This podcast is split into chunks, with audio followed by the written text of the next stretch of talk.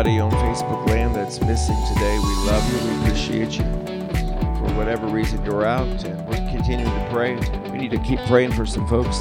Uh, Renita's still in rehab and uh, for knee surgery. I need to clarify, and um, so she's still recovering and being healed. And um, so I promise we keep her in prayer. And we need to be praying for uh, Geneva's family this week because uh, her sister passed away Rick's family this week because he lost his dad. So our prayers and sympathies and that go out to all of you, and we'll keep praying for him. Can you say Amen? And believe in God. We need to keep praying for uh, Pastor Michelle and Scott. To everyone who's not here today, we love you. We miss you, but we're grateful for those of you that are. Amen. Hallelujah. Don't y'all get quiet now. I know it's cold, and I know uh, all of those things, but don't don't let all the shouting up to one or two. But God is good, is He not? Amen. When we sing of the goodness of God, Amen. If you can just reflect back over all that He has done and what He has done, uh, I'll tell you. Uh, take some inventory. We might talk about that a little bit today. Take some inventory of what God has done. Sometimes we tend to forget of all the things that he's done and what he's brought us through. Amen. Sometimes we need to just keep a, our church keeps a record when God performs miracles. We have a big old binder that we keep in the office. Every time there's a healing, a miracle, deliverance, or someone on TV emails in about that they got ministered to or healed through the camera, amen, or online. We, we keep a record so that when we get in the dry times, when I, when, I, when I get in the dry times, I can look back over that and say, look what God has done. Every time we, our back was against a wall and we weren't sure how it might turn out, Sister Ramona, it's a good way for me to reflect back and say, if God did it then, surely he can do it now. Are you hearing what I'm saying? All the times that we, we wondered, God, how is this going to turn out? Uh, or God, that when it looks like there isn't enough, and how God turned around that when there wasn't enough, he made it more than enough. We've been able to see. And so there's a great big old binder we keep, and there is healings, deaf ears being healed, and uh, cancer being dissolved, and, and people's eyesight being regained. I'm telling you the truth. deaf ears that have heard, amen. People that have gotten set free free from addiction just by hearing the word of the Lord. Amen. People who drove by the house of the Lord while the word of the Lord was going forth and got set free from heroin. Amen. That was out on Route 40. Glory to God. And, and so on and on and on. We could go on. I, I'll have to bring that big binder out one Sunday and let you just see and start flipping through all the goodness of our God. Are you with me today? That, that He is good. Some of you need to do that. Start keeping track and writing it down because the enemy wants you to forget about what God has done. He wants you to have short term memory, amen, of, of all the things that God has done and how He has moved in your life and, and, and the miracles He's bestowed. And, and so when we get ourselves in trouble or our back gets up against the wall, He wants you and I to think that God won't do it, that, that He can't do it, that there's some reason for it. But you and I need to keep a record and keep mem- a, a, a remembrance of all the things that God has done. And I'm telling you, it'll help to build your faith. It builds mine every time I get weary or tired or feel like I might faint, I'll leaf through that binder and say, Look what the Lord did here. Amen. Look what he did here. Look how he ministered to this person over here. Look how he healed someone over there. And he's done it over and over and over again. The goodness of our God. Amen. Hallelujah. He'll do it again. Praise God. Yes, he will. Yes, he will. Hallelujah. I want to, I think, share a word today out of the book of Mark. I know it's Thanksgiving week, but I don't ever really do anything traditional. Can we just go where he's leading today? I, already I feel him leading us in this vein of where I, thought I was going to go, and sure enough, that's where we're going to go. Uh, Mark chapter 8 is where we're going to go. If you have your Bibles, you can turn with us. We're going to read just a couple portions of Scripture. Hallelujah. Hallelujah. Mark chapter 8, we're going to start around verse 14. Praise you, Lord.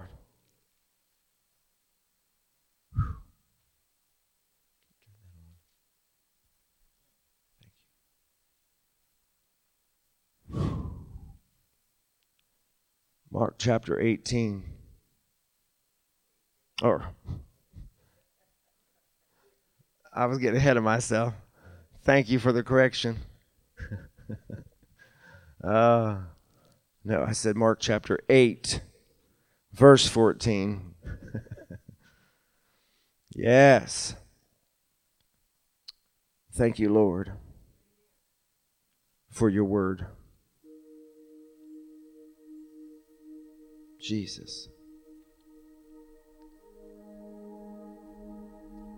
Can we just pray right now before we read this word?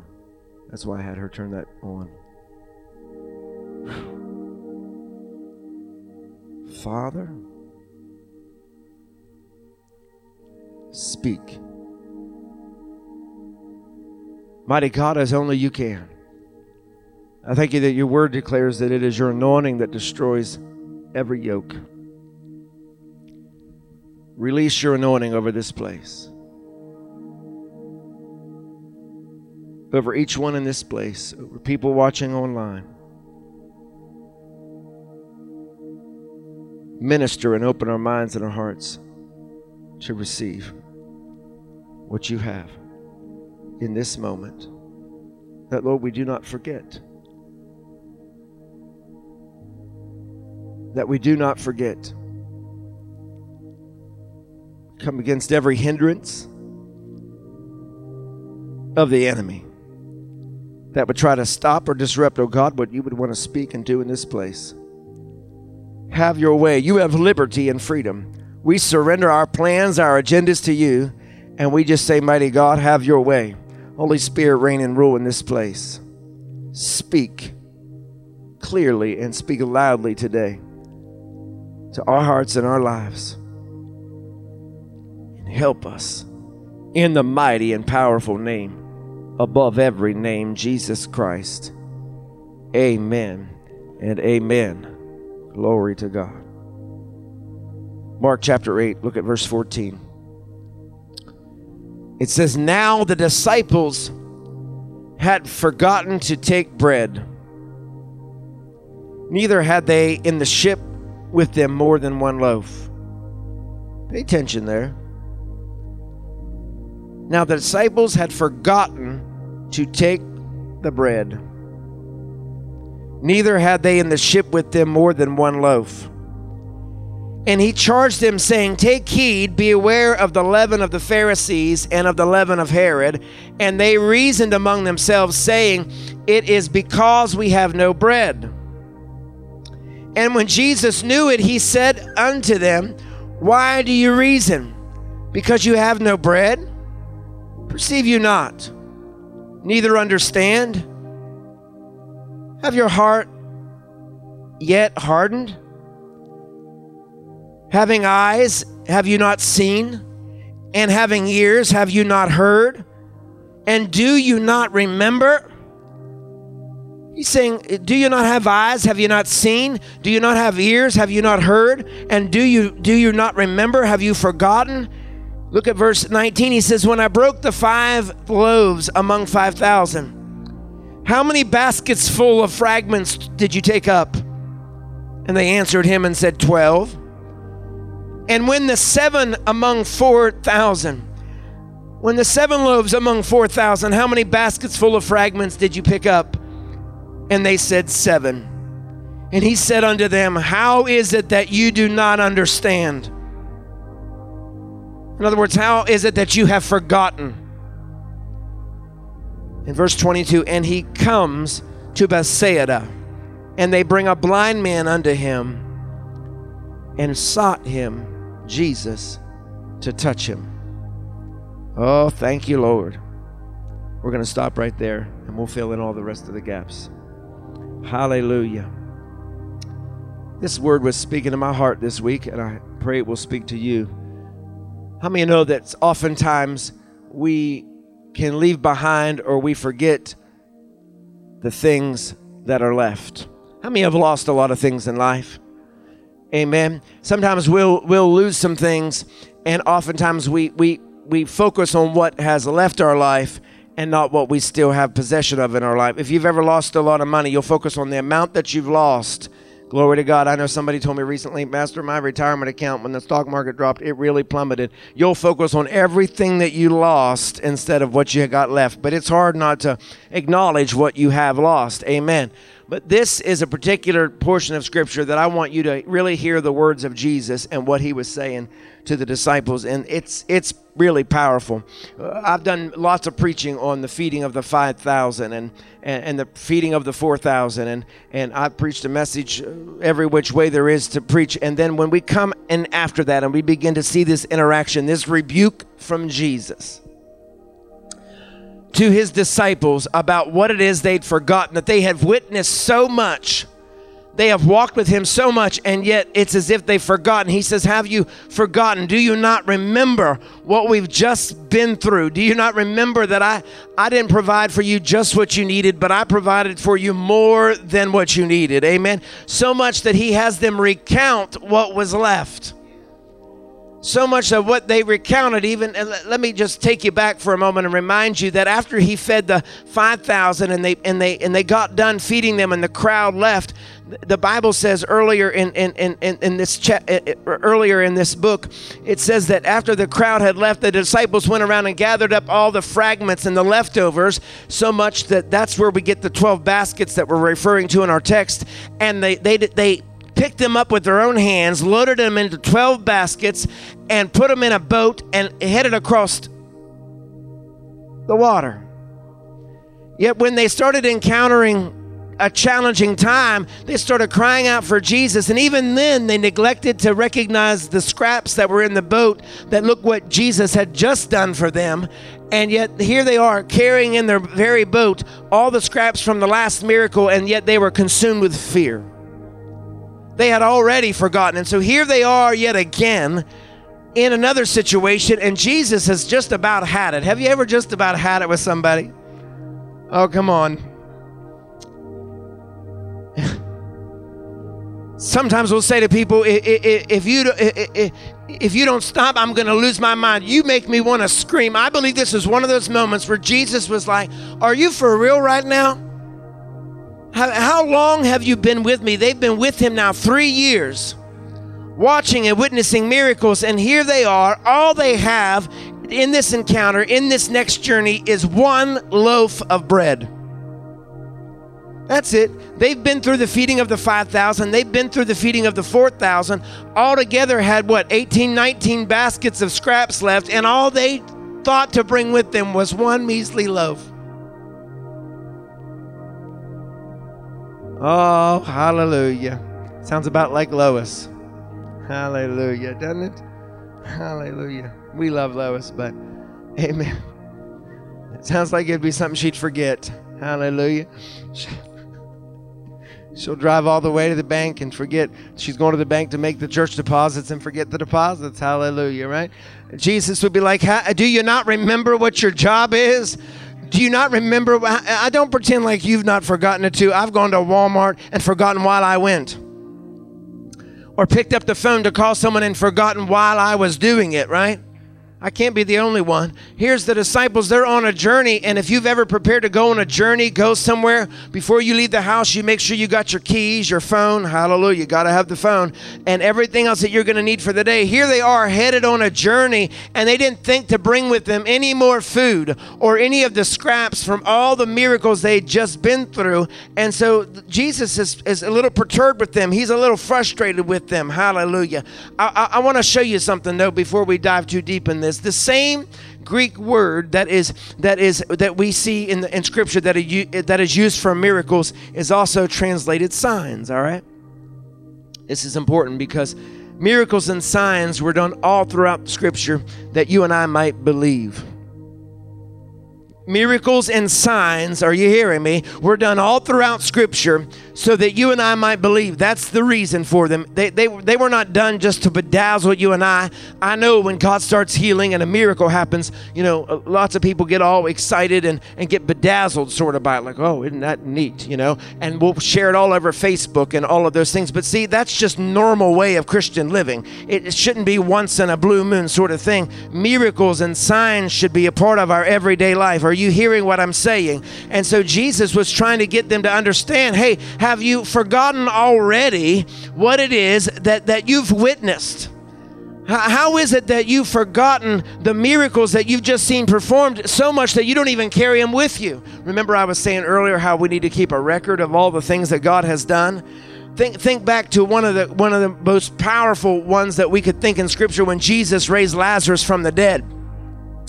Jesus raised Lazarus from the dead that they might believe.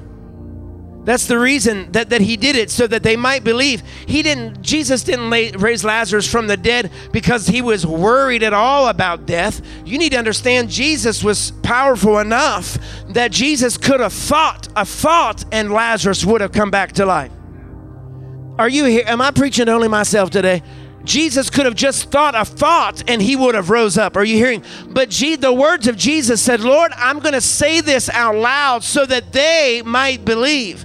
He said, in other words, I'm going to pray out loud to you. I know, I, I know that you are God, and I know who I am, and I know I could just think him to come back to life, and he will come to life. But for the benefit of those that are here, he says, I'm going to say it out loud that the Lazarus come forth. And when, when Jesus speaks those words, Lazarus, and he calls upon Lazarus' name, Lazarus begins to move and jumps up. Are you hearing what I'm saying? The purpose of that was so that he would, so that the people around him would believe because the God that we serve, He is the Lord of death. He, he takes the sting out of death, you understand, and the victory even out of the grave. He, he robs death of its power and renders death even helpless. That's what the Bible says. He wasn't worried about death. He needed somebody. He needs somebody to authenticate the light of who Jesus really was. That's what he needed. And so Jesus says to them, Roll the stone away he, he jesus was doing a lot of dramatics but he was doing it doing all of this in such a dramatic way that because he wanted the people to be able to see it and be able to believe it he, he, he even though he could have just thought him awake even though he could have just made, made a simple thought and it all would have happened he, look at all the lengths that he goes to. And so for the benefit of those that were there he says i'm going to call lazarus forth. And he says lazarus come forth. And lazarus begins to move. See uh, I, go there because you and I often often think that we, we might think that, that we have a big problem. I don't know about anybody else, but we often go through times and seasons where we think that we're facing a big problem. But you and I need to reflect back to even just that story and know that God has a word for you and I today that you don't need but just one word from Jesus. Are you hearing what I'm saying? That that that story about Lazarus is one one story of many. Are you hearing me? That you don't need any great mighty other thing to happen. You just need one word from Jesus. That's what that text proves to me is that I, I, I, don't need to have 15, 16 hands laid on me and walk through a prayer tunnel and be greased like a pig and go through seven to 14 days of prayer and intercession always for a miracle. Sometimes all that I really need is just one word from Jesus. Are you hearing what I'm saying? I heard somebody say amen. Hallelujah. Just one word. That's what Jesus was proving to them so that they might believe. Lazarus, come forth. I know that's not part of our text. We'll get back to the text in a moment after these brief messages. All right. I'm going to take you on a journey the purpose of the miracles and signs throughout the Word of God, still the purpose today of miracles and signs. And I know they're not popular, and I know a lot of churches think that that stuff's crazy and it's not for today. Well, the devil is a liar. I'm here to tell you that the purpose of miracles and signs is for them to believe. The reason the church has to continue to still operate in signs and wonders and miracles is that so, yes, the church can believe, because I know there's a belief problem in the body of Christ, but so the unchurched can believe. Are you hearing what what I'm saying. That's why we need to still pray that deaf ears would open and blind eyes would see, and that those that can't walk will walk. Is anybody hearing me today? That's why we need to still pray that every addict that walks up and down these streets gets delivered. Amen. That's why we still need to pray that every heathen that we know and in our family, when they sit down at Thanksgiving dinner, that the power and glory, I know I'm preaching better than you're shouting, that the power and glory of God that rests on us will quicken their heart, cause them to be convicted of their sin and repent at Thanksgiving dinner. Somebody better say amen. Hallelujah. Miracles and signs and wonders. Oh, yeah. It's for us and them to believe. That's the purpose. And He's not done yet. Would you say that out loud? Say, He's not done yet. No, he's not done yet. I'm here to tell everybody he's not done yet. God began to speak to me. The reason I'm bringing you this word is God started speaking to me, I was praying and crying and complaining because things look a little different around here. It's been a difficult and challenging season in my life. I've been open on the recent podcast. I even was pretty open about that and what I've been dealing with and going through. And I was way, kind of wailing and crying out to God and having a pity party. And then God reminded me, Adam, you can be pitiful or you can be powerful, but Adam, you can't be both. Are you hearing me? There are a lot of us, we sometimes often try to be pitiful and powerful, and God needs you and I to be reminded of who we are and whose we are. You can be pitiful or powerful, but you cannot be both. You and I need to lay down what it is being pitiful and say, No, I am powerful. I'm going to walk in the power of Almighty God. Amen. Because He said in His Word that He will do exceedingly, abundantly, above all that you and I can ever think or ask, according to the power that works in us. Oh, thank you, Jesus. That's why I know that I'm powerful. There's power in me. Moms might have to play the piano and sing, There's power, power, wonder working power. In the blood, I know that's not, not another popular topic in the church anymore. We don't want to talk about it, but there's still power in the blood. There is power in the blood, and you and I are packing power. You need to stand up to every devil that is challenging you right now and remind that devil that you are packing power. You, you are a weapon of mass destruction all by yourself. When you and I come together in the body of Christ, that's when miracles and signs should happen. I'm telling you that, that I sensed the glory of God earlier when we were singing there in worship a little bit, so much so that you could have asked anything and it would have been done. Are you hearing what I'm saying? That you and I are little weapons of mass destruction. I don't even want to say little. We are weapons of mass destruction. You are packing power that when and wherever we go, miracles and signs and wonders should happen happen. That's why I can go to Walmart and pray for somebody and God will move. That's why I can do it in Target, even Target. Yes, hallelujah. Shop and save. St. Vincent de Paul on the street corner. Hallelujah. And he will move. Why? Because I, I'm just a power source I, am connected to the power source. Hallelujah. Before church, we were running the vacuum, cleaning up the mess from the meeting last night a little bit. But that vacuum doesn't work unless you plug it into the power because it ain't one of those fancy schmancy cordless ones that y'all got. You know, we we don't have one of those you know uber little vacuums around here, although we probably should. It's one of those old fashioned. You got to plug it into the outlet, and it only works. You can you can you can move it around. Lois has done that a time or two. You see her running the vacuum, but it ain't running because she didn't plug it in. Do you know how many in the church we show up and we're like this? and we're trying to pray and we go through the motions and the routine, but we're not plugged into the power source. And then when you get in trouble, you're like, God, where, where, where are you at? And God said, Well, you ain't plugged in. Uh, you're a form of godliness and denying the power thereof. That's what we are. Oh, come on. I know this, this message isn't that hard. You and I need to be plugged into the power source. Get plugged in to the power source. I'm telling you now more than ever, we need to be plugged in to the power source. Hallelujah. If, if you want to know what it feels like, come here. I'll help you get plugged in. But I promise you, it will ignite a fire in you. Hallelujah. They even posted on social media that, that, that, we, we, we, that, that they may be cold outside, but the fire of God is falling in here. It's going to fall in here if you will be plugged into the power source. Oh, hallelujah.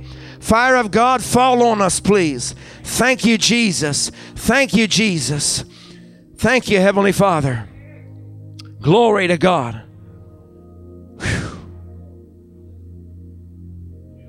So that you and I can believe. Think about all the, the powerful miracles that He performed from blind Bartimaeus to turning water into wine.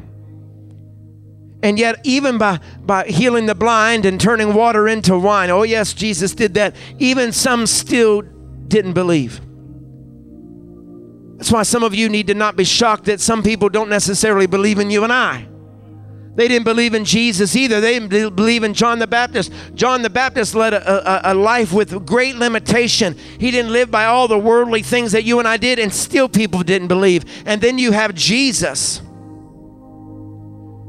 who came to the earth and ate and drank and even became merry and people still didn't believe him. Are you hear me? That that even even people found fault in him and they called jesus even a wine bibber the bible says.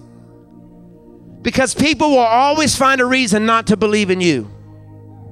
Oh come on some of our family will find a reason not to believe in you and talk about you. Some of your neighbors will find a reason not to believe in you and talk about. Some of even your church people will find a reason not to believe in you and talk about you. Oh, hallelujah. So it don't matter what you do, sometimes some people just will not believe. Are you hearing what I'm saying? No matter what you do, some people just won't believe. But you got to be careful not to let what people say or think about you change who you are. Because what we're guilty of so often is trying to change and become what people think about us or how they say that we should be or how they say we should react and respond. Or you hear me? And we start changing. It before you know it, you can change all you want. They still still won't accept you and they still won't believe you. Are you hearing what i'm saying? You gotta you you need to be concerned with an audience of one and that is it an audience of one. Are you hearing what I'm saying? We're not here to make anybody happy. We're not here to make uh, draw a big crowd. We're not here to have uh, the biggest friends list on Facebook or more followers than anyone else on, on Instagram or any of those things. Are you hearing what I'm saying? We are here for an audience of one. Don't worry about how many people are going to like your post. Don't worry about how many friends you have to go to dinner with. Are you hearing what I'm saying? We're, we're following for an audience of one, and that is all. Thank you, Jesus. Hallelujah. So in the text, Jesus had performed miracles, many miracles. And the text that we read is Jesus doing an accounting of those miracles. See why I said to you, we need to keep a record? The reason our church keeps a record of all the great and many things that God does every time He gave us a building. Because when I start thinking, God, I don't know how you're going to get me out of this, He said, Well, don't you remember I didn't give you one, but two three buildings. What, he said, What did I give you? Four, five, six, seven buildings? Are you hearing what I'm saying? And so when we ever have a worry about God, are you going to be able to pay this bill? He said, Adam, didn't we? Uh, didn't I? Didn't I give you? I gave you one church, and then you outgrew that. Then I moved you to Uniontown, and I gave you that one. You didn't pay a dime for it. Then, then, then when when that wasn't enough, he said, we gave you an elementary school building for you all to use for the kingdom of God. Are you hearing what I'm saying? And so just when you think God is small, he said, and just when I take you from from being a church that was this big, and you could barely afford to pay Super 8 to have services when we started 11 years ago. That room was no bigger than this platform, and I think we had 18 people scrunched in that little room like this, and they were trying to praise and worship. And Cindy reminded me this morning that when we were up there, uh, uh, uh, uh when we were up there, I mean, literally, it was me on a keyboard about this big because I couldn't afford nothing else. I had keyboards, and so we planted all kind of churches, but you know, sometimes you just go broke. And so I, that's all I could afford. And God knew that we were, this was planted completely from scratch. God, God just spoke. We did it. We had a little rent to rent to own overhead projector with the flimsy transparencies. We were thrown up on a yellow wall that they had in that goofy conference room. And yet we were, we just singing and praising God. And when we couldn't fit in there anymore, some guy said to me, he said, uh, uh he said, well, I, I got a building. He said, it might not be what you want. He said, a bar, but he said, I, I bought it for tax. He says, so you can use it. You, in fact, you can have it. And so we went in there, took the beer signs off, painted everything, got rid of the cigarette smoke, anointed and prayed over that thing. Are you hearing what I'm saying? And God began to use that building that used to destroy lives to change lives. We stood there and stayed there for as long as we can until God began to open other doors. And while we were there, God gave, I know some of you know this already, but while we I'm building your faith, while we were there, somebody called and says, Hey, I saw you were trying to buy a school. We got outbid. We, we were trying to buy a school, and God never spoke to buy a school, but we, we, we were getting a ahead of God. And so we lost out on the bid by $5,000. So we got done. Our name ended up in the paper, and they said Fresh Fire Church tried to bid against it on this school. And the guy said, Well, I own a school. He said, and I don't have use for it for what I was going to do. He said, so let me, if you want it, you can. He said, first he said, you know, how about $100,000? And I said, well, let me talk to leadership go to leadership. And the next day, he didn't hear anything. He calls me. We hadn't even made any decision. He said, I'll tell you what. He said, just don't worry about the 100000 He said, if, if you want it, I'll just give it to you.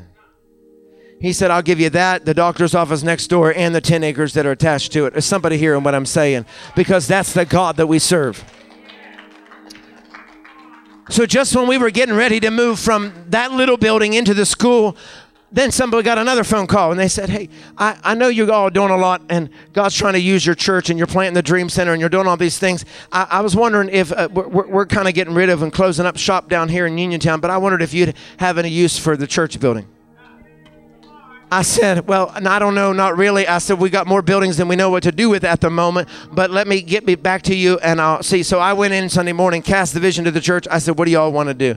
I said, We can either move into that, that, that major building out there that w- is bigger than what we'll ever need, or we can move into Uniontown. But I said, If we're going to move into Uniontown, we need to take Uniontown by force for Jesus. It was unanimous. Everyone was like, Yo, we're going. So God gave us in this building and we didn't pay a dime. Are you hearing what I'm saying? All total, then, uh, just to that point, I think the total real estate, uh, Lois would have to help me, but it was like $2.4 million in real estate. I'm not bragging, I'm just saying, now watch this. Then we're here. We start, we, we're here. Then COVID 19 hits.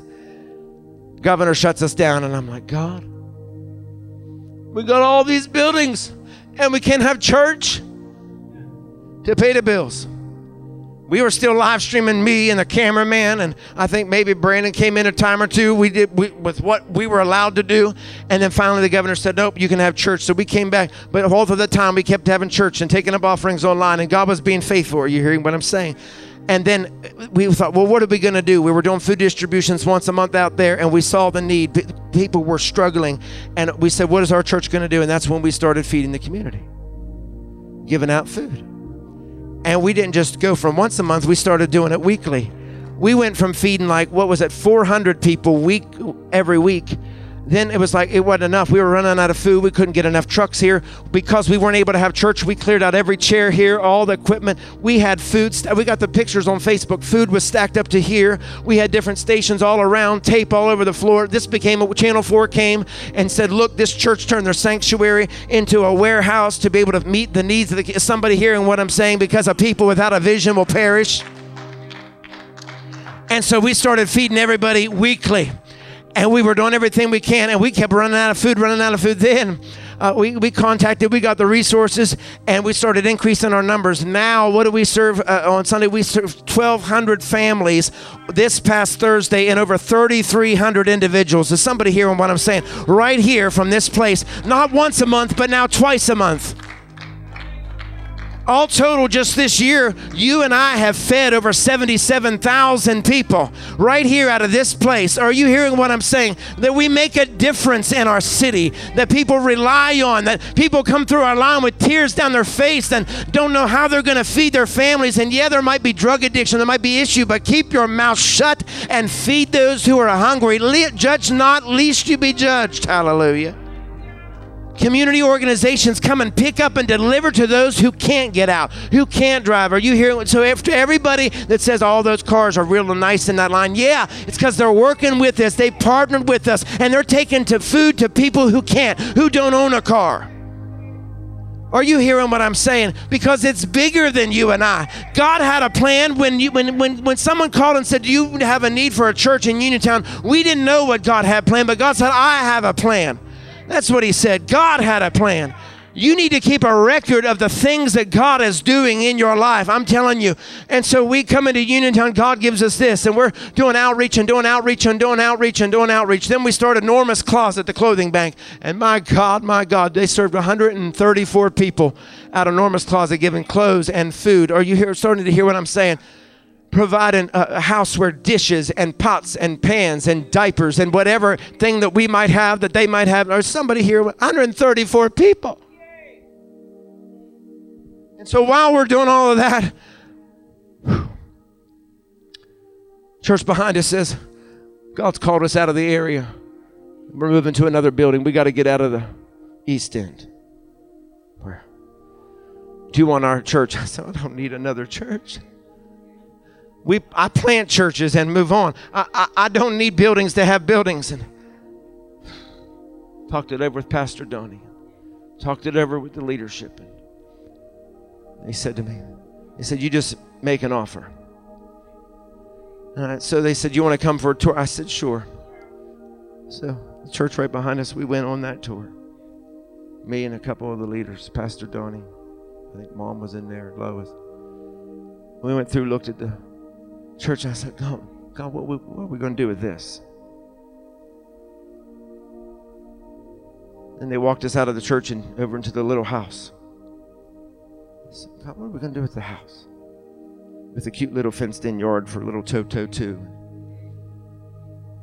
And three big parking lots back there. God, what are we going to do with this? And they said, Well, that house across the street, that, that big white house, well, that goes too. Oh, and if you want the van, you can have the van. And all the TV and the, the big screen, all of that stays. All of our electronic stuff, all of that stays. The rest of the furniture, it all stays too. I said, Make an offer. So we came. I said, God, up to this point, you've given everything. I said, But God, if you want this, tell me how to do it tell me how to go about it. And that following Sunday, we came into church, and I said to the church and to everybody online, everybody follows, us, said, I need 100 people to give $1,000. And if 100 people give $1,000 right now, we're going to buy all of the properties behind us, all of the empty lots, all of the parking lots. Stand with us. And one by one, people started giving. Because God said He will give back to you and I, pressed down, shaken together, and running over because of what we have given to our community. Are you hearing me? So we bought everything behind it, turned it into all the outreach. Uh, that's where Norma's Closet is. That's where more outreach is going. That's where uh, Dream Center stuff's about to take place because we are not even close to being ready out of the school. All kinds of outreach, life stabilization, life transformation, counseling. Are you hearing me? Deliverance. All the things that need to happen in our city are going to happen out of this place. How? How? Because I remembered what he had done before this point it enabled me to have the faith to believe God for 100 people to give $1,000 to make it happen. To say, God, show up and show off as only you can.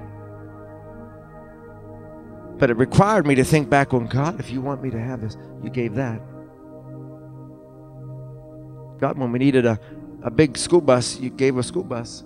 And now we don't have just a big school bus, now we got a, a, a church van more than enough. We got more keyboards and instruments than we know what to do with, more sound systems up there than we know. Are you hearing what I'm saying? Because He's a God of more than enough. God of more than enough. Are you hearing what I'm telling you today? Jesus was doing an accounting in this text, an accounting in this text of those miracles. He, he said to the disciples, Don't you remember?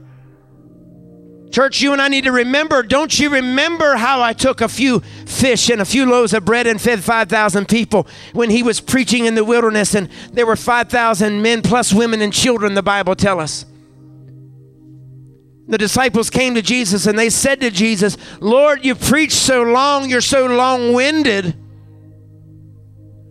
that the people are going to faint for lack of food. I know y'all know about a long winded preacher, and sometimes we get close to the Steeler game kickoff, and you're all like, oh, come on, come on, come on. But what you really need to know is what it is to experience the glory and power of God to where to the point you don't care about that Steeler game or how long you wait at Eat'n Park or Red Lobster or anywhere else. I know what it is to be in church three and four hours on Sunday morning, leave, get lunch, go back, have another three, four hour service on Sunday night, and then do it again on midweek. Most of the churches today wouldn't know what hit them.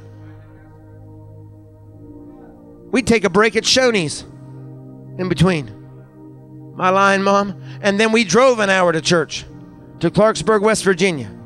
You I drive back to Friendsville, Maryland, in between services, drive back to Bridgeport, West Virginia, have church for three, four hours, get out of there, go to Shoney's again because, you know, we's hungry, and that's what Pentecostals do. And so we'd go at Shoney's, I'd eat the salad bar with cheese, bacon bits, and French dressing. That's all I ate shredded cheese, bacon bits, and French dressing. That's what the truth. I can tell you, still to this day, that's what I ate as a kid. I lived on Sundays on that. And then we'd leave, drive home, and yes, I had to get up on Monday morning and go get my butt ready for school. Hallelujah.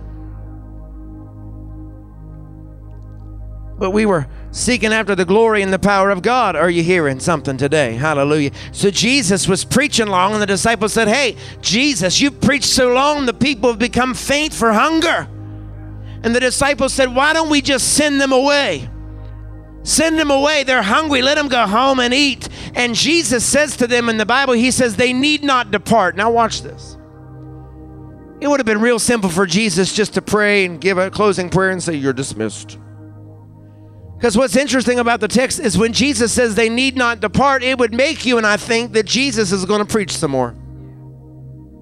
How many of you know? I, will say I'm preparing to close, and 25 minutes later, I'll close. Jesus could have simply said, We're going to close in prayer right now, and you all can go home. But Jesus said they need not depart, which leads me to believe he's about to do something and he's going to still preach. But guess what? Jesus does not keep on preaching. Instead, he performs the miracle, multiplying the fish and the loaves, sets the groups of 5,000 plus women and children into groups of 50 takes the bread and the fish, and the Bible says he blesses it and he breaks it. And it's in the breaking that we lose count how it begins to multiply. Or somebody hearing me? That's why you don't go, don't get discouraged and upset when God starts taking you through things that start breaking you, because it is the breaking of life that produces the blessings of life. Thank you, Lord. And so he puts them in groups of 50. They begin to sit down and eat. And then when they're done eating, he dismisses them to go home what was the point of keeping them and saying they need not depart just to feed them? They could have went home and ate. Right? What was the point? I believe the point, one of the points, is right here in the chapter that we're reading when Jesus does this miracle for the benefit of the disciples and they've forgotten it. He says, Do you not remember? Do you not remember the count of leftovers we had? Are you starting to see where I'm going? Church, have we forgotten all that God has done? I mean, I know that, that, that, that we're in Thanksgiving week and we're to assemble around our tables and give God thanks, but often some of the testimonies we give in church are dry and stale. When Ramona gave the testimony last week about how God covered her and protected her. Come on, somebody. Uh, uh, uh, uh, uh, while, while people were shooting up her street and blowing up houses with their, where their guns and bullet holes in the front of her door and all those things, we should have been shouting on our feet that God protected her and watched out for her. Are you starting to hear me? But we don't get awed and amazed anymore about the goodness of God, about the protection of God. When, when blinded eyes get open, when we see crippled people begin to walk, when we see our faith going to work and God beginning to answer prayer on every name that's on that wall of prayer that's gotten saved or set free or delivered, to every answer prayer that's on that wall of prayer. Are you hearing what I'm saying? We need to have a record of what He's done. And here they are, just getting through the feeding of the 5,000, but also the feeding of the 4,000. Watch this. The feeding of the, the next feeding of the multitude was 4,000, and the Bible says they used more bread for less people. more bread for left, less people. Oh, Lord. And you would think they'd have more leftovers. But the Bible says when, the, when he fed the 4,000, there was only seven baskets from seven loaves of leftovers. When he fed the 5,000, there were 12 baskets. Find that interesting, don't you? More bread, less leftovers you need to understand God is not concerned with the head count of how many people are present when He moves. What God is concerned with is the hunger count.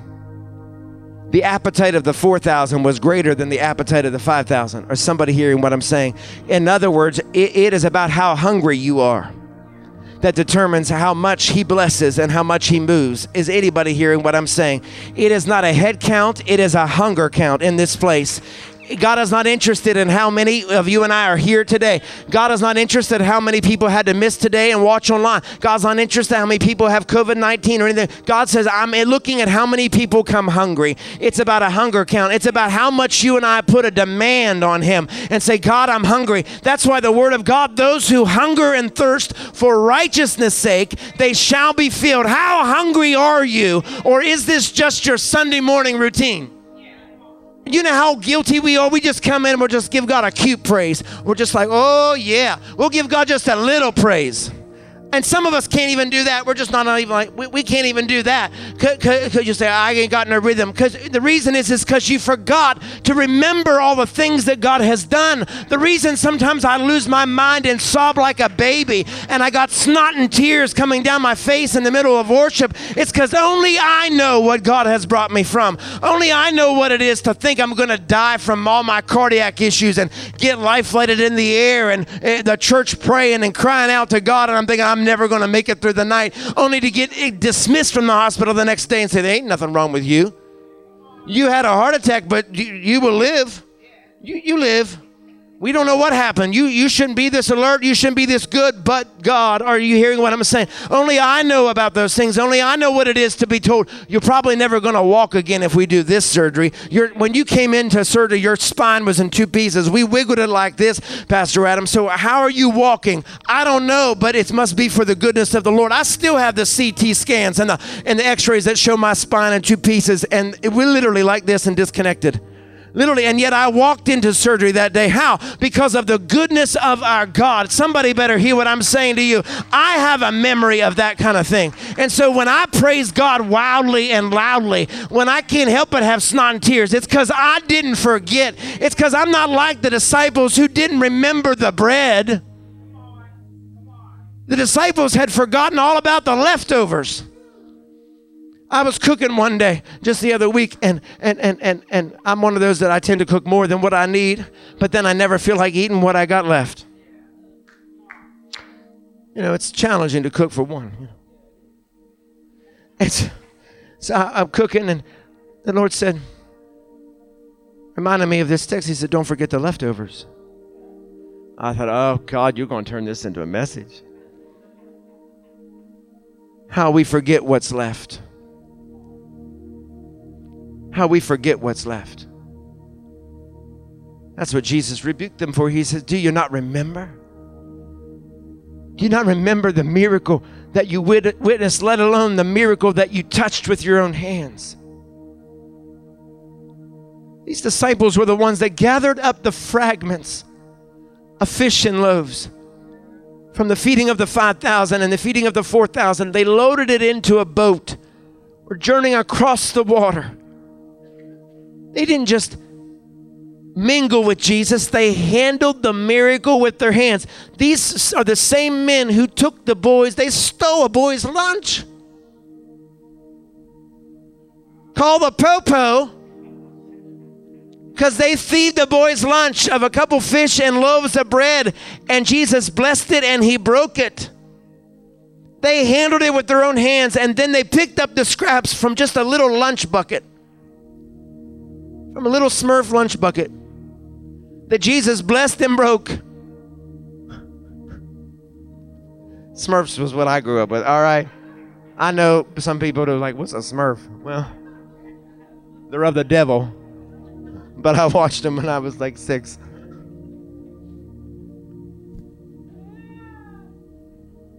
I don't even know what it is now. Jimmy Neutron. I, what's even know. That's my son watched that. I don't know.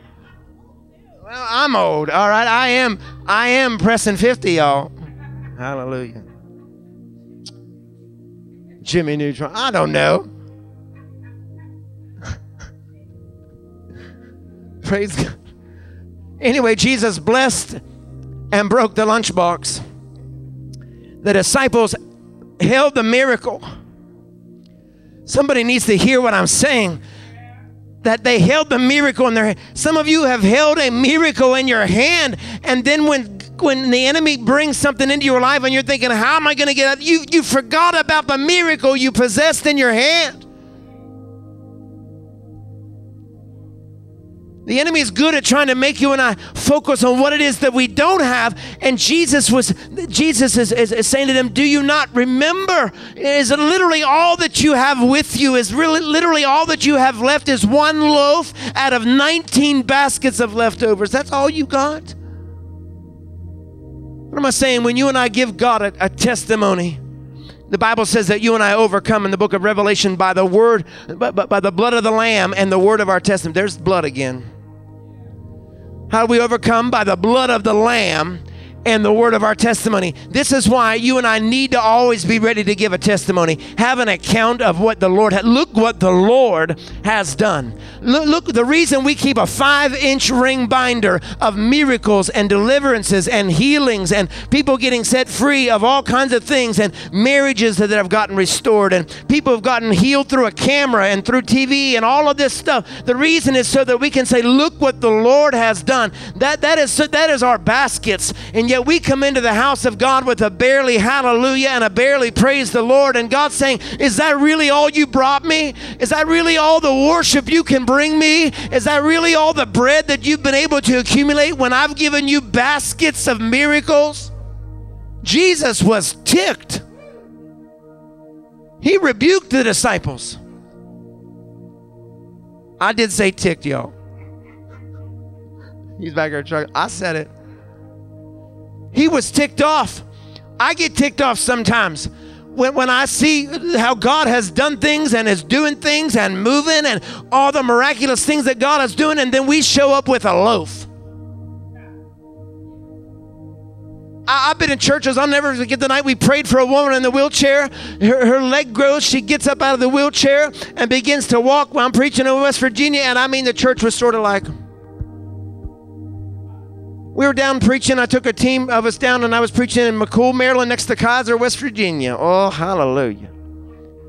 We prayed for that, that boy with the goiter. Lois, you were with us. And it was just, I was up there preaching, and the Lord said, I'm going to move in miracles now. I just stopped preaching. Started moving, and before you know it, people started calling somebody. And, and, and the pastor's wife's dad was really ill and he couldn't make it in the church, but they drove him up as close as they could get into the window. And while I'm laying hands praying for this boy's goiter, and I said, Dry up and die in the name of Jesus. And while I had my hand on I could feel it shrinking. And I said, Travis, I said, Do you feel that? And he said, I feel that. He began to weep at a Wesleyan church, y'all. I said, Do you feel that begin to dry up? He said, Yeah, I feel that. He started weeping and crying. That place was just sort of like, that, that, that place hadn't seen a miracle. Hadn't seen a miracle. And yet they were half hearted praising God. So I said, if you all don't want to praise God, I'm going to take what God's doing in here out there. And so we went out to the car and started praying for the pastor's wife's father. Started praying for him. They were at the windows like this. I'm not kidding you. Watching what God was doing instead of being a part of what God was doing. I come back in there. I mean, the fire and power of God's all over me. Pastor uh, Michelle and everybody's with me. We're laying hands, and people were praying in the spirit, and they had never witnessed anything like it before. And I could see there was one man in the back that didn't like it at all. And I thought, this is my last time here. So God make it good. God show up and show off because they ain't never going. You know, I haven't been back. Oh, glory, hallelujah. It was too much. But I can tell you this talking with the pastor that when things get tough, they'll remember back. He said, Pastor, do you remember that night that he got healed? Do you remember that night that that preacher was here and they were out in the parking lot praying and you said the anointing or the glory was here? That, that's how they'll talk. The anointing or the glory was here. I want that.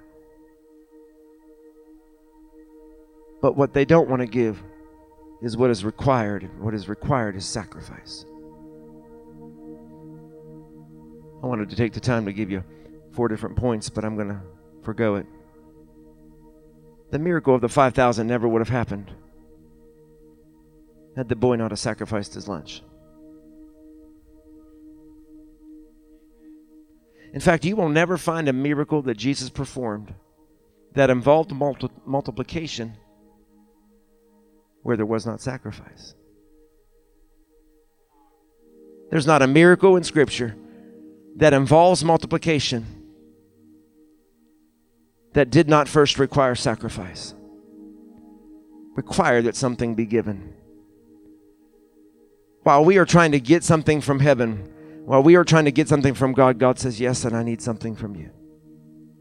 We are in a society right now where everybody wants fun. Everybody wants it easy and quick, and we want a microwavable miracle. We want God to open the heavens and come down, but God is not going to open the heavens and pour out on our churches or in our nation or in this state or even in our city. There isn't first sacrifice. That's why even Hebrews says that you and I are to give the sacrifice of praise.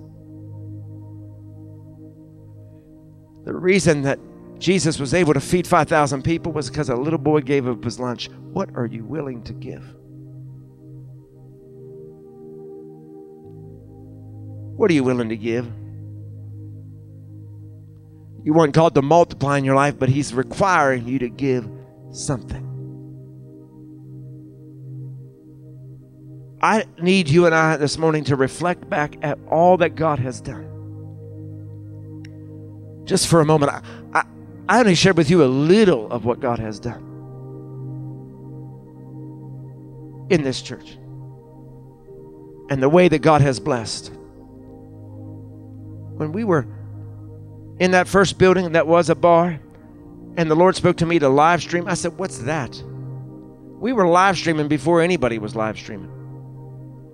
Our church has helped multiple churches in our own city live stream because we figured it out first. We had a, a hunting camera, all taped up in camo tape that somebody had given us. And then when that quit working, we used a little tiny camcorder until we outgrew that and God blessed and we were able to buy an actual TV camera. But while we were doing little goofy YouTube videos and streaming on Ustream, and I mean, it was terrible. Terrible quality. You go out there and Google and you find that old stuff, it is. But we listened to God, God did it. And one day the phone rings. It was Cornerstone Television. Cornerstone said, you know, some of us up here, we all been watching your YouTube videos. I said, Oh, please don't watch. He said, Yeah. Tom said, Yeah, we've been watching. We like what we see the, the anointing, power, liberty, and we'd like to air your program. I said, Well, we don't even really have a program. We're just, you know, YouTubing you. He said, Well, we want you to put something together. So we scrambled and we pulled in people and said we figured out how to edit for TV and we bought software and we bought computers and we did everything we needed to do and we sent some stuff up and he says, "Well, what you're doing isn't really quality to go international." But he said, "We're going to help you." So we went down and we toured the facility and we met their editing guys and we met their team and we saw everything that they're using and came back and we put some work to it and while we were working on that, Channel 77 locally picked us up, and that was sort of a big deal at the time because that's Fayette TV, y'all. Cornerstone pick, calls back up and they said, Hey, we're launching a brand new channel. And we want you to be one of the very first to get on there. And it'll be seen all over the world. People on Roku, people can stream it. W- will you guys do that? But we don't want to just air one show. We want to air your fire moment internet thing that you're doing, but we want to air your Sunday morning services. I said, for real? He said, yeah. I said, well, how much is this going to cost? Because I we've I've we've dabbled in TV and I've gone down there and I know 30 minutes is 500 bucks a pop. I thought, hmm. He said, well, if you want to be on the main network, it's X number of thousands of dollars. He said, but if you want to air on this network, we'll give you the airtime. You just sow an offering. I thought this must be some kind of like a scam. Like you don't give away TV time. He said, no, no, we want to air a 30 minute program and a 60 minute program. You air five, six times a week. Add that up. Do you know we get next to $10,000 in TV airtime for an offering? See, that may not excite you, but I, I know what God does. Are you hearing me? that God exposed it to the nations of the world. That now every week we hear from Brazil, and this past week, Pastor Donnie heard we had people watching in Germany. Last week when I was preaching, where were they from? I forget. Uh, huh? Uganda. Come on. Why?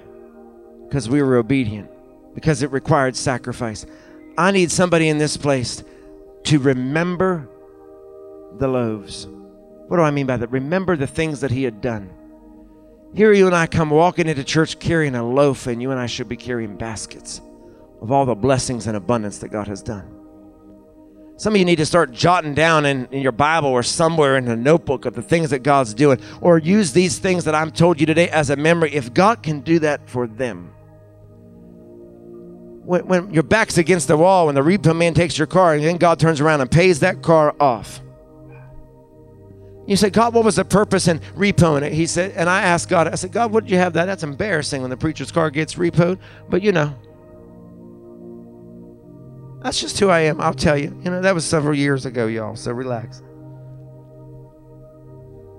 But but I, I had that car repoed. I had to call a church member to say, come pick me up. They said, why? I said, because the repo man came and took my car.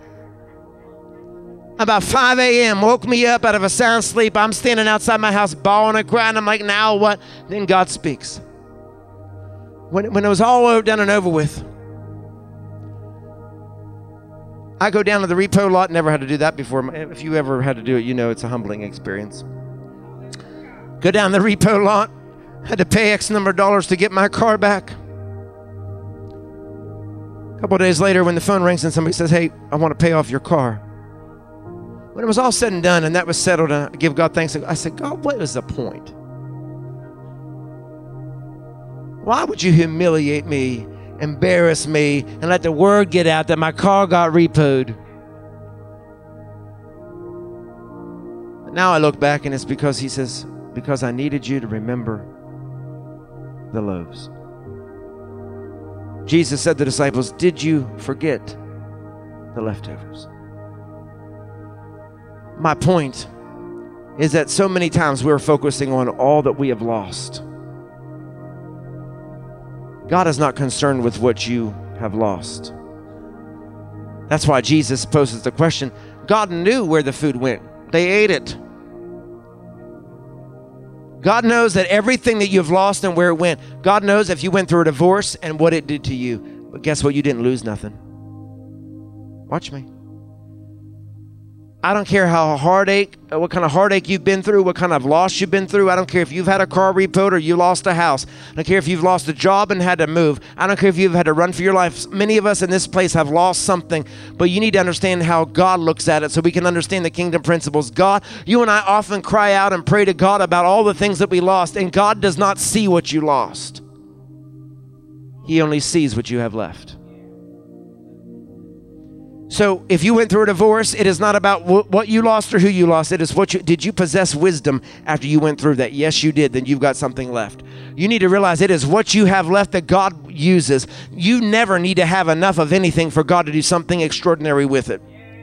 That's what he proves through the word of God and the feeding of the 5,000 and the 4,000. That's what he proves when he raises Lazarus from the dead. There was, it was, he was dead, stinking, been there four days. We know the story. God says, You don't need to have enough of anything, but watch what I can do if you'll just believe. If you'll just believe in me. Are you hearing me? You have not lost, lost anything that God ever intended to use anyway.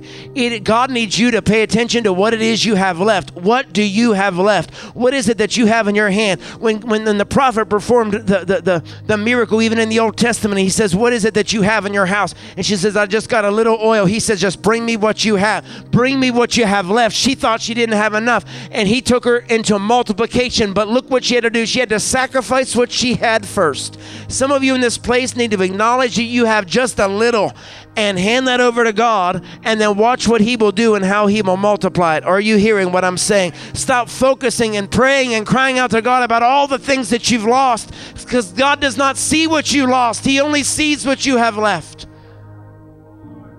God doesn't see the people that you've lost. I've cried and said, God, why'd they all go? God, where's this person? Where's that person? Why have I lost friends? Why didn't this person talk to me? God don't see them. He says, Don't you pay attention to who's left?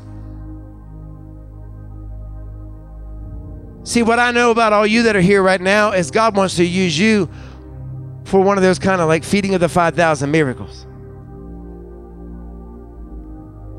See, it's real easy to focus on who's not present, but you need to focus on who's left. Stop focusing on who's passed in your family and who walked away and who left you and who abandoned you. What you got left? Because God takes what is left and uses what is left to bring the multiplication in your life. So do not leave the leftovers. Y'all going to have leftovers for Thanksgiving. You're not going to just cook all that and do all that and then not eat them. Lord, bring them to my house.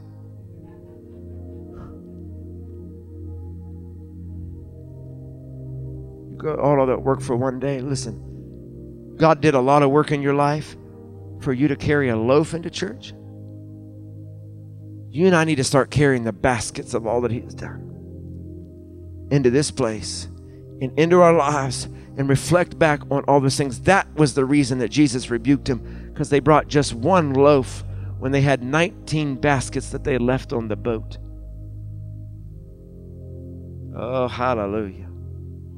Do not leave the leftovers. Do not leave the leftovers.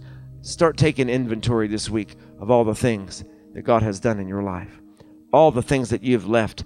When you pray, don't pray about God, I'm broken because they left. No, pray, God, I'm, I'm thankful that this is what I got left. God, I'm thankful that for the people who have stayed. God, I'm thankful the people that remain. God, I, I, God, I don't have a lot of money, but I'm thankful for what I do have. Are you here? God, there might be four dollars and ninety three cents in my checkbook, but God, I'm thank you for four ninety three. Glory to God. Are you hearing what? Because God is a God that can take what is not enough and make it more than enough. Are you hearing what I'm saying? Because He said in His words, "Blessings I will bless you. Blessings I will bless you." God wants to bless you and I. God wants to pour out his abundance upon you and I. That's why he says, Give and it will be given to you, pressed down, shaken together, running up. This isn't a message about money, this is a message about his abundance. That you and I are a blessed people. We are a church that is blessed because, uh, but yet we also took sacrifice. I, I, I, I'll say this. Somebody said to me the other day, they said, Oh, it's just wonderful how, how God has blessed you. I said, Yeah, you, you, you see that. I see blood, sweat, and tears. Said, You walk in here and you see blessings and chairs we didn't pay for, sound systems we never paid a dime for, $13,000 piano that we got for free. Are you hearing what I'm saying? See, I just keep giving the list. This is how good God is, right?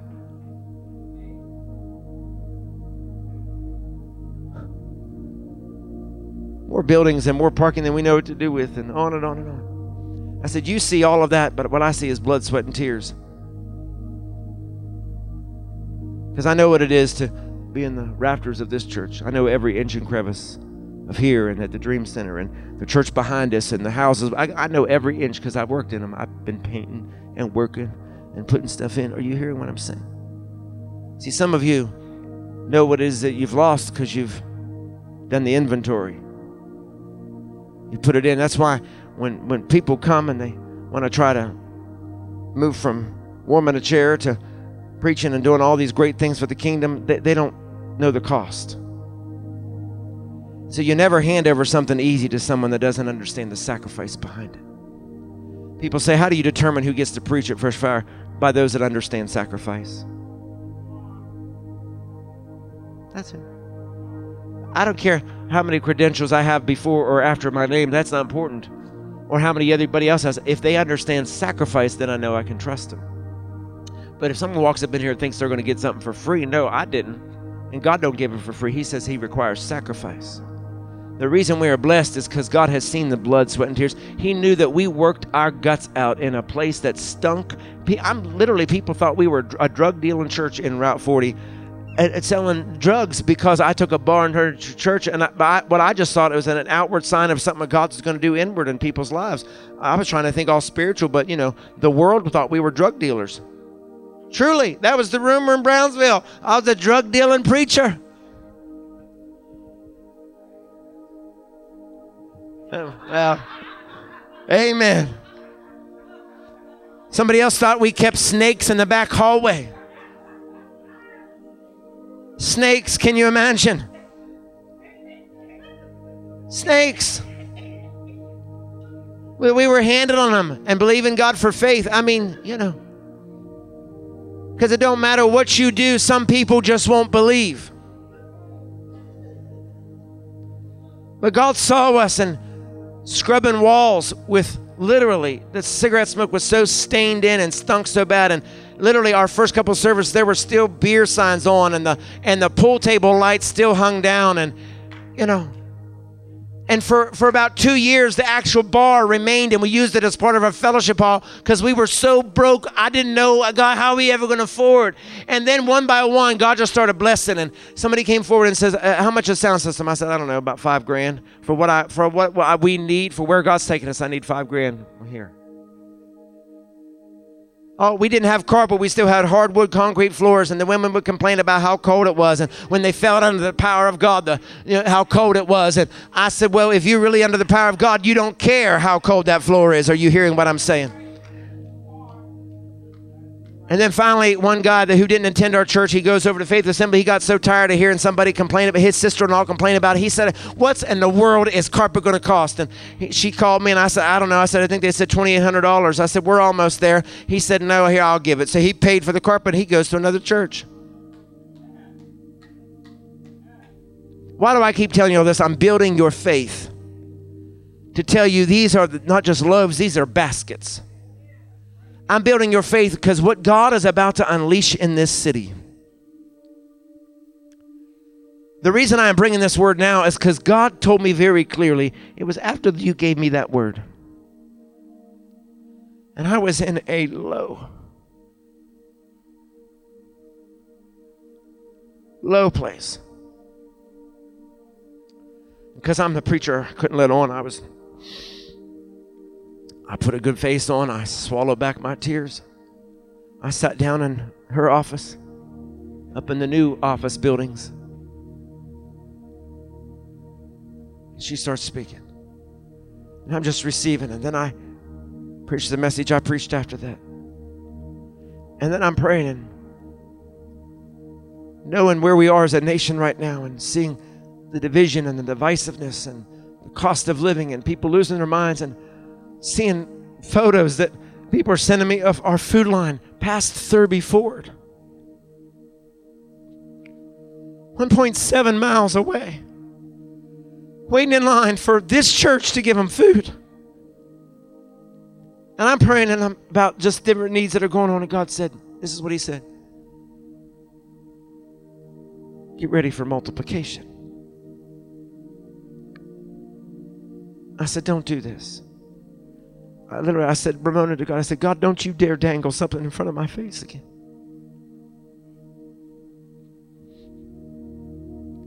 Don't dangle something in front of my face that you don't intend to give. And that's when he said,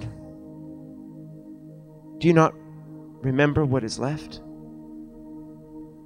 Do you not remember what I said in the word of the disciples when they forgot the bread? Have you forgotten all I've done for you already? He said you were entering a season of multiplication, and that's what I came to tell you today. That I know we're in what's considered harvest season. We're about to enter the winter season officially a few weeks. But I want you to hear the word of the Lord that you and I, the body of Christ, while, while the world is spiraling and prices are going higher, listen to what I'm telling you. We are entering a season of harvest. You are entering a season of multiplication where God will take what you have left and He is going to multiply it. I'm, I'm telling you right now, the reason that our church is still serving thousands of people is because we're in multiplication. The, the reason that God is about to do more, that God did not give us two houses, three parking lots, another church building, and this building, and a school building with 10 acres for you and I to sit on it and have to pay taxes on it while it ain't in use. He gave you and I all these buildings and properties to do work for the kingdom of God. And all I've been saying is, God, send workers. God, send me people who says I have a heart for a ministry, and I can just say, here, do this. That's your ministry. Have fun. God bless you. We'll, we'll, we'll help you. We'll finance it. We'll do it. We'll give you whatever it is you need. Are you here? God send laborers. And so God said, just get ready for multiplication. In your life, you need to get ready for multiplication. With whatever area of you are lacking right now, God says, whatever it is you will sacrifice, I will multiply it. If your marriage is, is, is, is faltering right now, if you will give whatever is left of that thing, bloodied and battered and bruised, I'm telling you, He will take it and He will multiply it and make it beautiful. If you will give God your brokenness of whatever is wrong with you, He will take you, multiply you, and make you something beautiful. Are you hearing the word of the Lord? Don't you dare forget the leftovers. Don't you dare forget what is left. I know you might have a list of problems. I got a list of problems a mile long. I got some areas of things I've been praying about and I need to see God move. And yet I, God said, Adam, do not forget the loaves.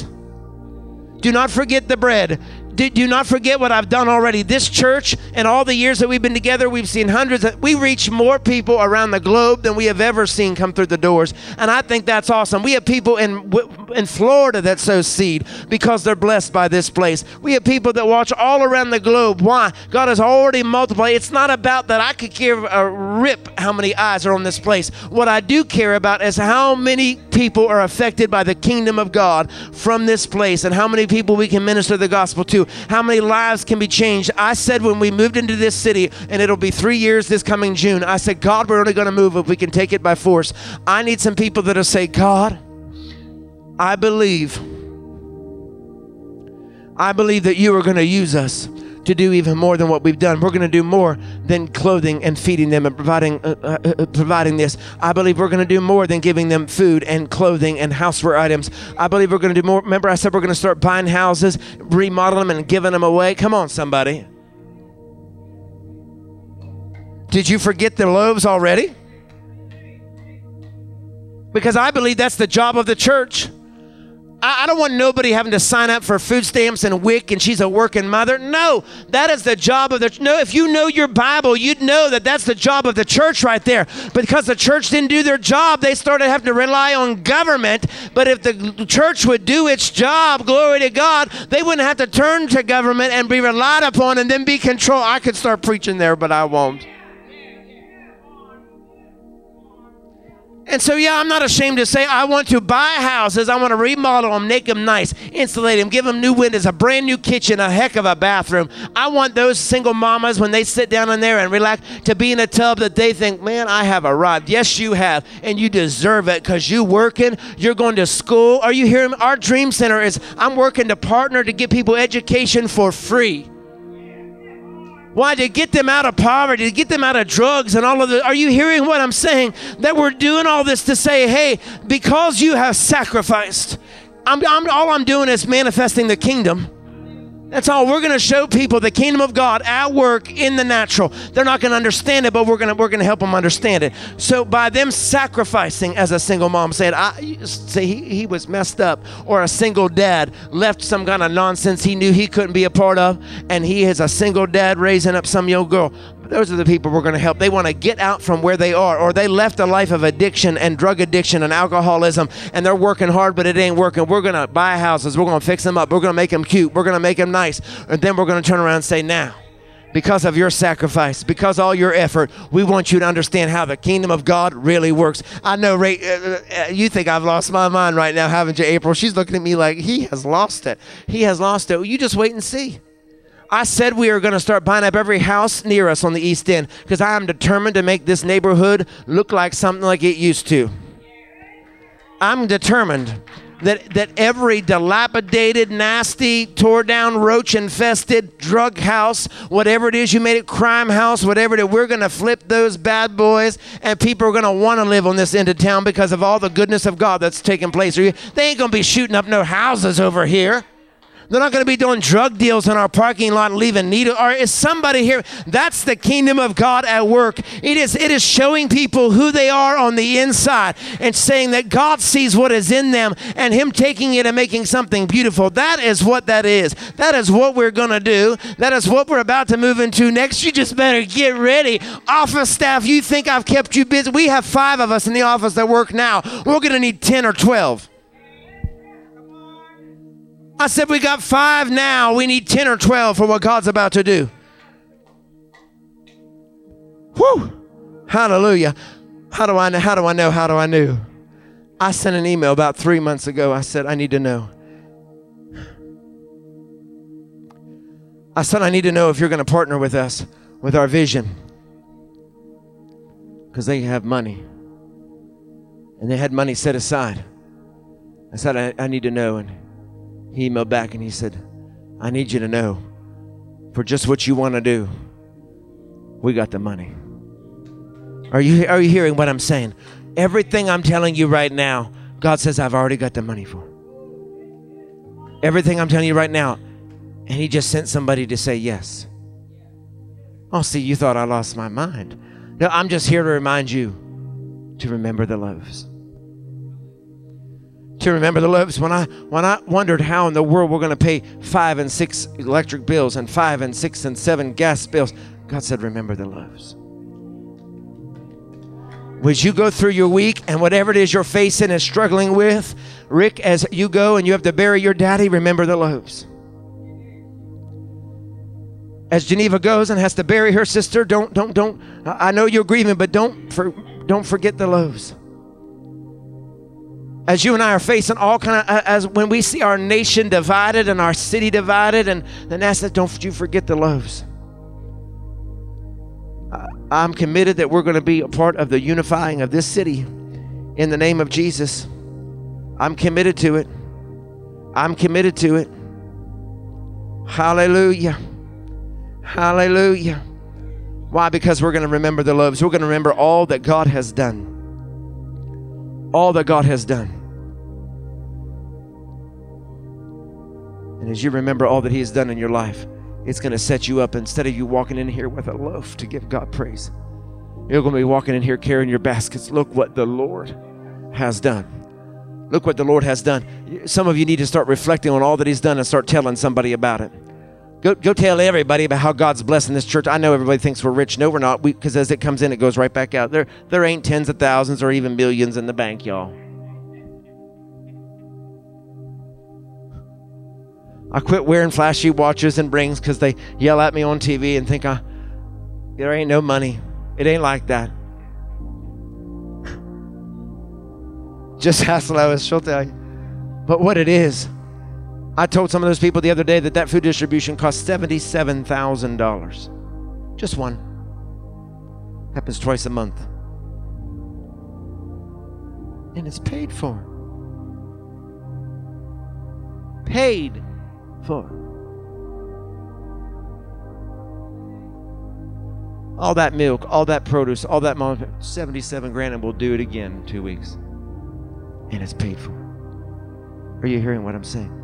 Because it's the kingdom of God operating in the earth to show a people something bigger and more than who we are. Oh, hallelujah. Don't you forget the loaves. Don't forget the leftovers. Hallelujah. Hallelujah. Thank you, Jesus. Thank you, Lord, for the leftovers. Thank you, Lord, for the leftovers. Not, not, not, Lord, I'm not praying for what I lost anymore, but I thank you for the things that I have left, for the people I have left, for the resources I have left. In the name of Jesus. Hallelujah. Glory to God. You can stand to your feet if you're able to right now.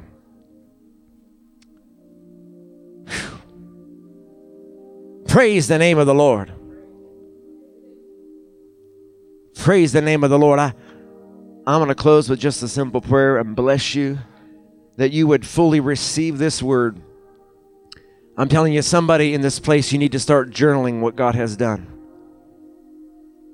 Start journaling like we do. Journal all the things. If, instead of reaching back, finding things starting now. Watch what God will do. Watch how He will open doors that no man. Watch the multiplication begin now. Don't you forget what I said. I don't say things like that lightly. I never do because that camera will come back and haunt me.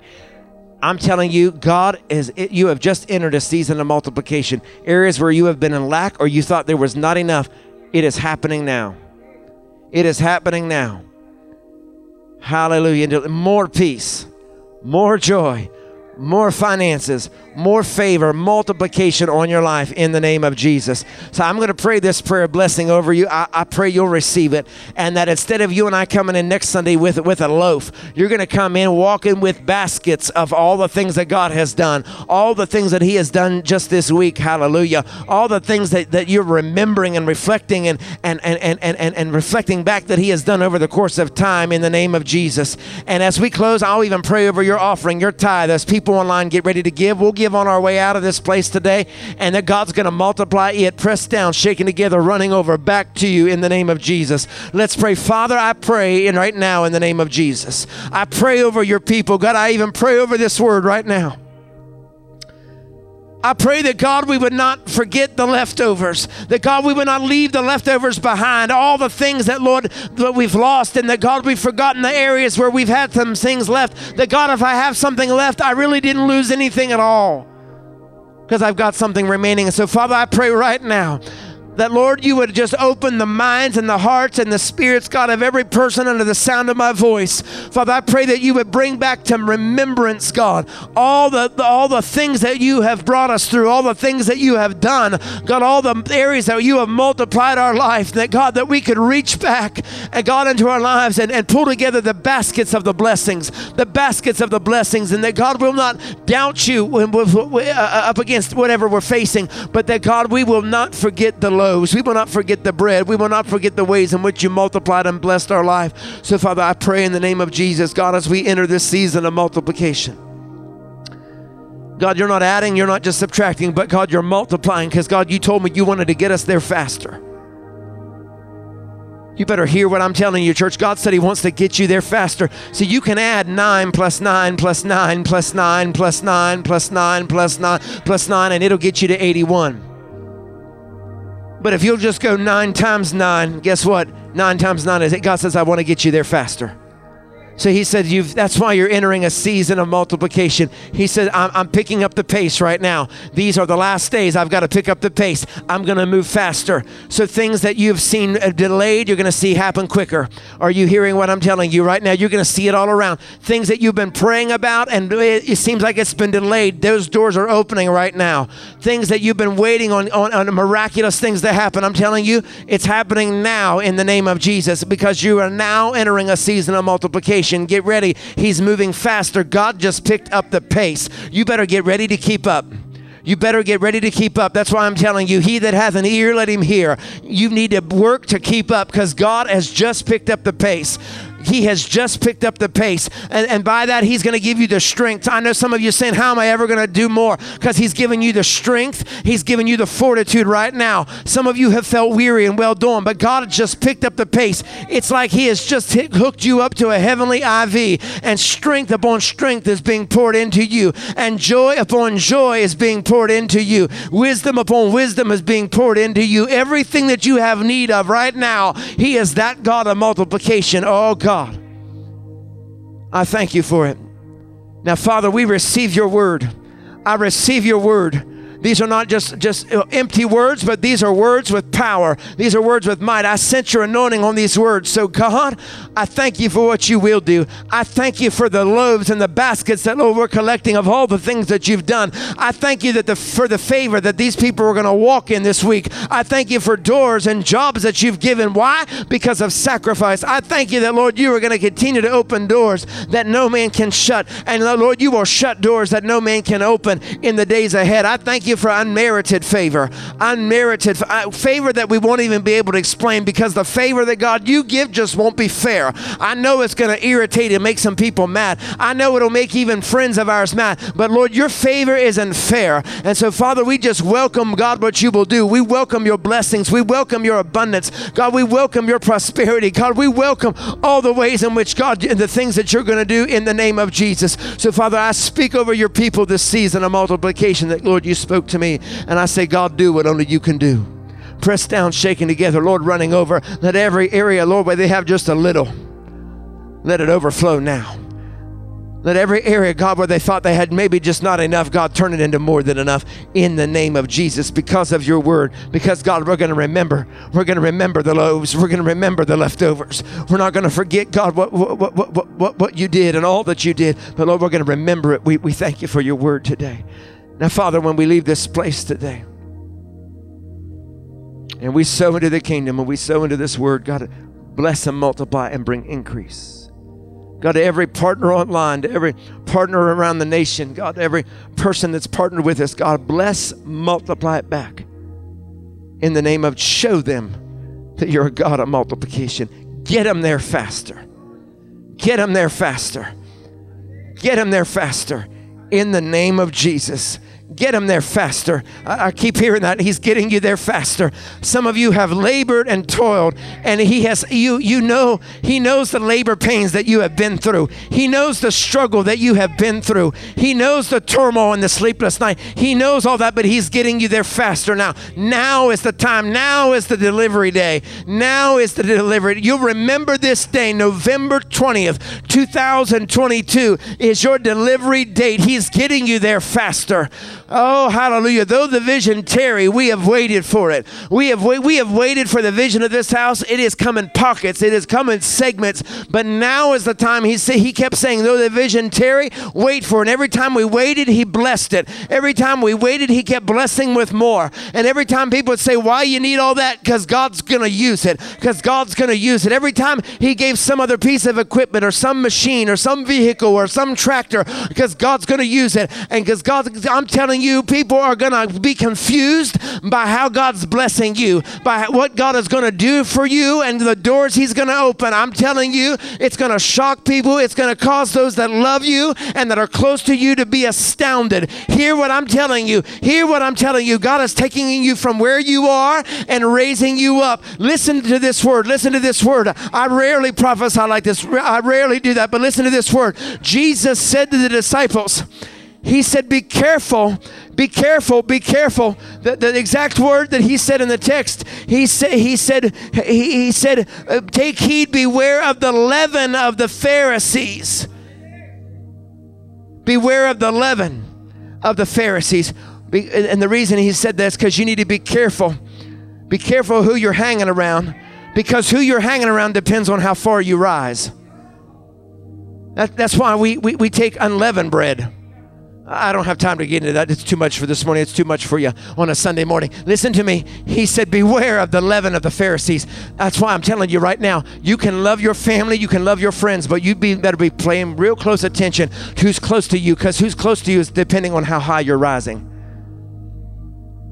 That is a word right now for somebody in this place under the sound of my voice. Who is around you is hindering you from rising to where you need to be. And this is the time God's saying, I, am moving quicker. I'm doing it quicker. He just picked up the speed. But guess what? He, he can't carry your dead weight. He, he ain't bringing you and every sister and Susie Q that wants to tag along and try to catch on the coattails of what God's doing in you. No, cut them loose. Cut them loose. They got to get it for themselves. You sacrificed. You've been the one doing that. You know what it is to cry and sweat. I, I, know what it is to sweat and cry and put blood, sweat, and tears into this house. And so that's why I can't just hand it over to just anybody. I got to be able to hand it over when God calls my time to retire by the beach. God says, I need you to give it over to somebody who understands sacrifice. That's why not just anybody can go where you're going because God's taking you somewhere higher and they can't go because they don't understand sacrifice. Beware of the leaven of the Pharisees that weighs you down. Whew. That word right there in itself was enough to come for. Some of you need to love some of your family, but you need to love them and say, I love you from over there. And you don't need to tell them, but you just need to understand their leaven. There's some people on your social media and in your circle, there might even be a neighbor. They're holding you down when God's trying to raise you up. And they're the reason that you keep doubting and struggling and it's spinning your wheels. But if you'll cut them loose, God says, I can, I can cause you to rise. Cause you to rise where I need you to be. In the name of Jesus. Now, Father, bless your word. Bless what you've said today. Father, I decrease that you might increase in their lives. Let your anointing rest on your word.